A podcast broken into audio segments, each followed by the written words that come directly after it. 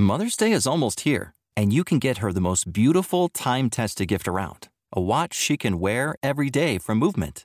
Whether your mom is into classic dress watches, rare and refined ceramics, or tried-and-true bestsellers, Movement has something she'll love.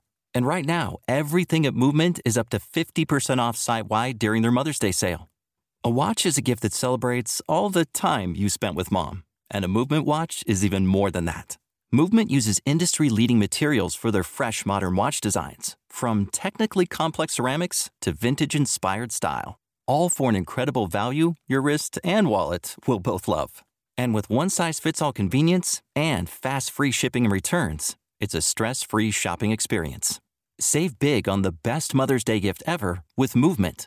Get up to fifty percent off site-wide during their Mother's Day sale at M V M T dot com. Again, that's up to fifty percent off at M V M T dot com.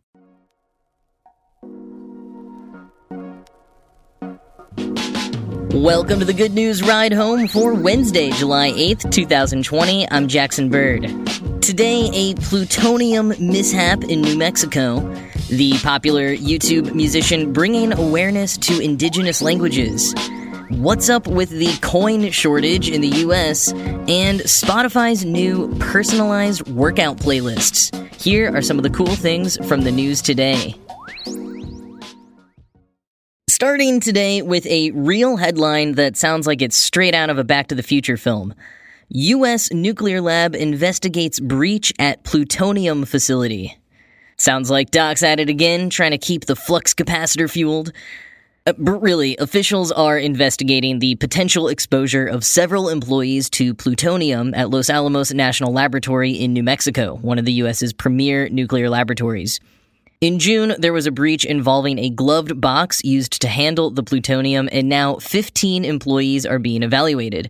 But the lab says there is no risk to public health, which is good news in general, and for me personally, since I have family not too far from the lab.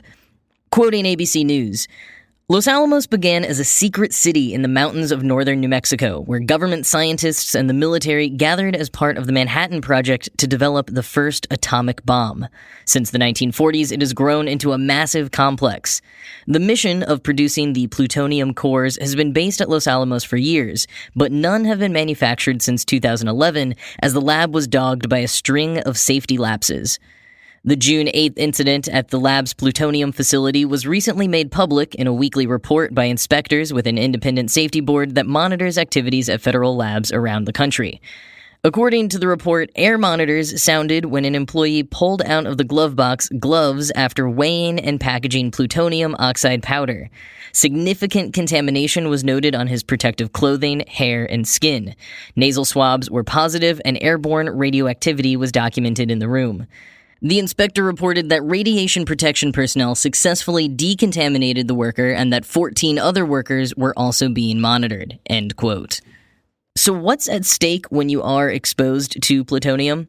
Quoting Live Science, all radioactive material as it decays can cause harm, as unstable radioactive isotopes or versions of an element with different molecular weights decay into slightly more stable versions, they release energy.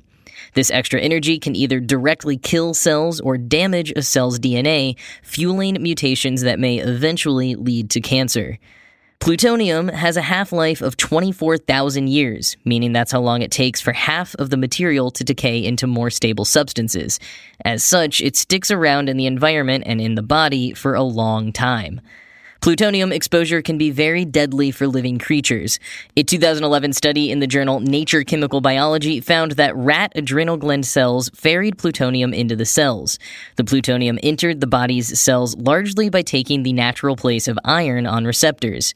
That study found that plutonium can also linger preferentially in the liver and blood cells, leaching alpha radiation, two protons and neutrons bound together. When inhaled, plutonium can also cause lung cancer. End quote.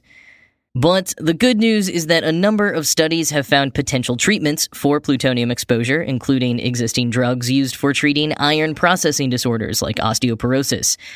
And no doubt a top-secret advanced lab like the one in Los Alamos has plenty of methods for treating exposure that we lay people aren't necessarily privy to.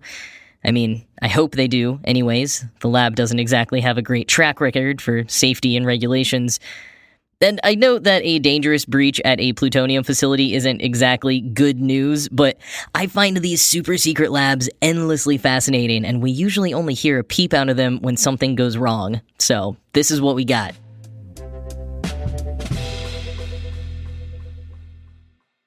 Quechua is a native Andean language spoken by millions of people across Ecuador, Colombia, Bolivia, Chile, Argentina, and Peru, where it's the second most widely spoken language after Spanish.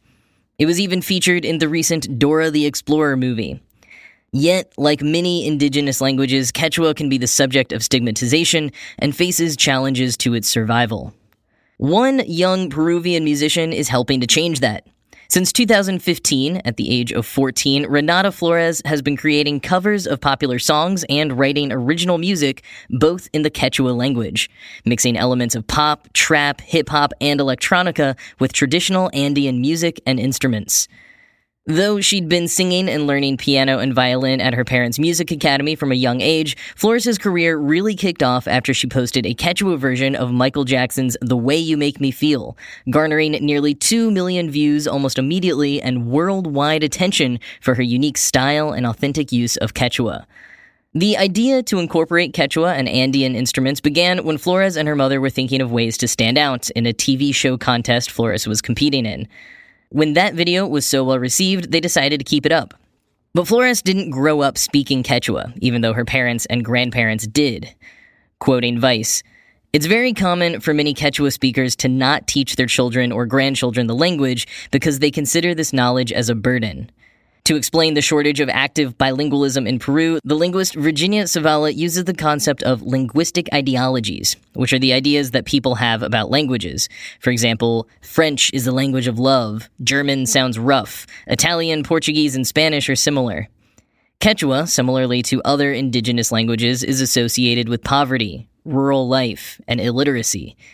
These ideas have been shaped by history and society to the point that people hold on to these beliefs as if they were universal truths, and these truths are deeply embedded in their conscious thought process.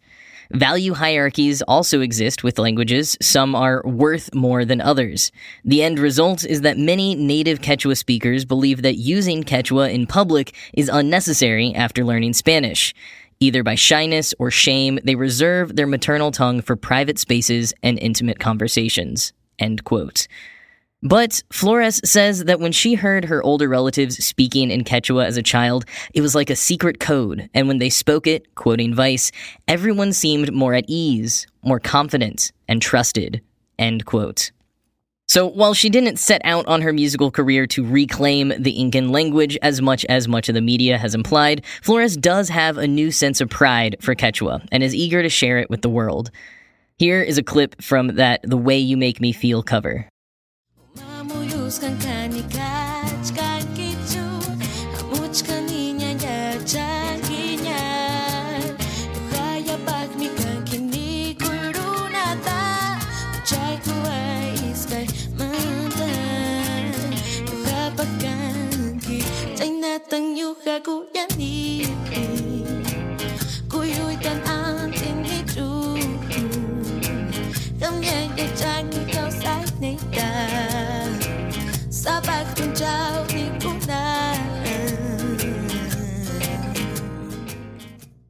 While Quechua may be seeing a bump in popularity and favor thanks to Renata Flores as well as other indigenous musicians working across genres, other indigenous languages around the world are not faring as well. forty percent of the approximately six thousand seven hundred spoken worldwide are in danger of dying out. Zavala, the linguist, says the key to language survival is to encourage bilingualism and fight against some of those linguistic ideologies that paint some languages, usually indigenous ones, as inferior to others. This effort can be bolstered by institutional action like legislation on public policies for inclusion and supporting classes and research, but also by pop culture like social media and music. And for her part, Flores is determined to use her music as a force for good. Quote, "My mother and I always talk about issues that are happening. What could be the theme for the next song, what it can teach. I don't want to make songs about nothing. I want them to reach people." End quote. You can check out other songs by Renata Flores at the links in the show notes.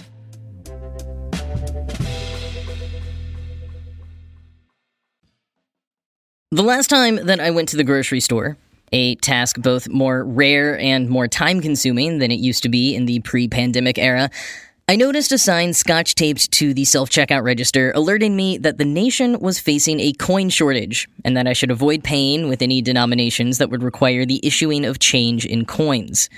That was the first I'd heard of this, and I'll be honest, I had a moment of thinking that my local grocery store was making this up for some reason, but it turns out it is completely true, and it's yet one more ripple effect of covid nineteen. Quoting the New York Times, "In the latest indication of how the coronavirus is disrupting life in unexpected ways, the flow of coins has become gummed up as consumers stayed home and avoided touching physical cash. In particular, customers have not been dumping their piggy banks into kiosks at grocery stores in exchange for bills.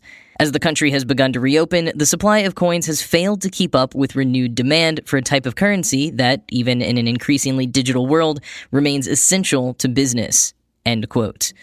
Some of the places that have kept coins in circulation for years, even as digital payments increase, are the very types of places that have not seen much attention during lockdown, like amusement parks, vending machines, parking meters, and more. Federal Reserve Chairman Jerome Powell also pointed out in a virtual hearing last month that the flow of coins has further been disrupted by the closure or changing operating procedures of banks. "The whole system has kind of come to a stop," he said. And even where the banks may be open to issue coins, they're not receiving them in usual amounts from the Federal Reserve. Randy Graham, the chief executive of the First National Bank of Tennessee, has only been getting forty percent of his usual order of pennies, nickels, dimes, and quarters. "If this lasts any length of time, there's no question that we'll be looking at our customer base and saying, 'Sorry, we don't have it,'" he said. While there are a number of reasons that the flow of coins has been tamped down from the pandemic, it doesn't appear that the shortage has anything to do with lockdown affecting the minting of new coins. Treasury Secretary Steve Mnuchin said that the Bureau of Engraving and Printing did indeed work through the lockdown to ensure that cash was delivered to the Federal Reserve. Quoting the Times, "The Fed began to ration its coin supply on June fifteenth, giving banks a portion of their requested change supply depending on what they had historically requested, among other factors, a move that the central bank says is a temporary measure. The strategy will remain in place as long as necessary," a Fed spokeswoman said Wednesday, pointing out that change needs to begin circulating through commerce for things to go back to normal. Coin shipments are also ramping up as the Mint puts safeguards into place so manufacturers can work safely. Facilities in Denver and Philadelphia returned to full production staffing levels on June fifteenth after reducing employees per shift earlier in the pandemic. The Mint will ship one point two billion coins during June, Michael White, a spokesman for the Mint, said in an email to the Times, and is on track to increase that to one point three five billion coins every month for the rest of twenty twenty. Typically, the number is closer to one billion per month, end quote.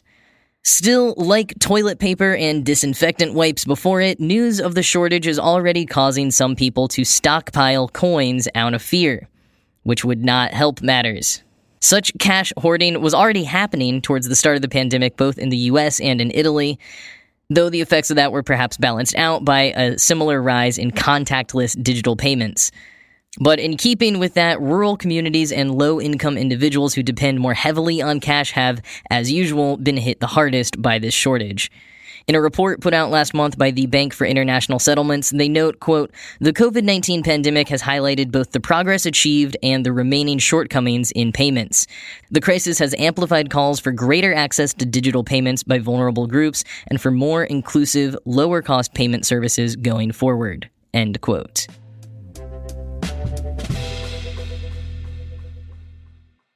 There used to be this really cool feature on Spotify where you could sync it with an app like Nike Run Club and it would detect your pace while jogging and then recommend a playlist of songs whose beats per minute matched your pace.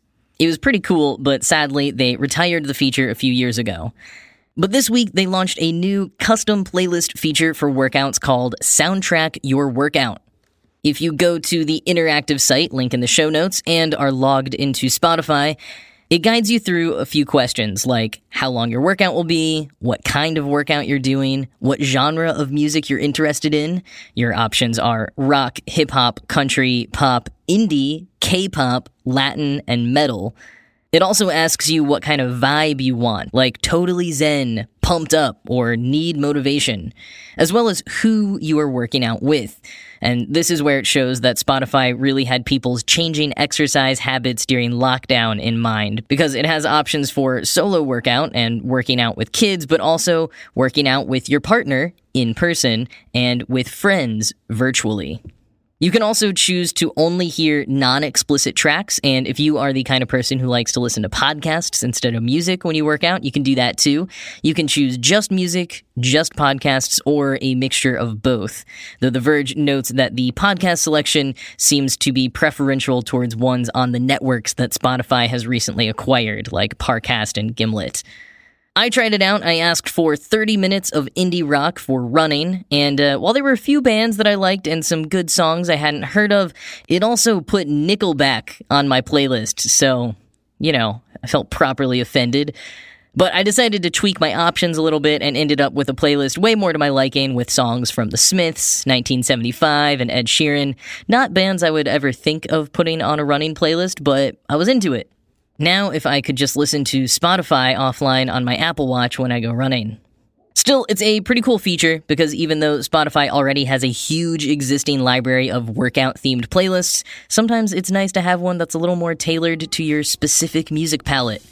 And for Spotify power users like myself, Spotify definitely has more than enough listening data to achieve that.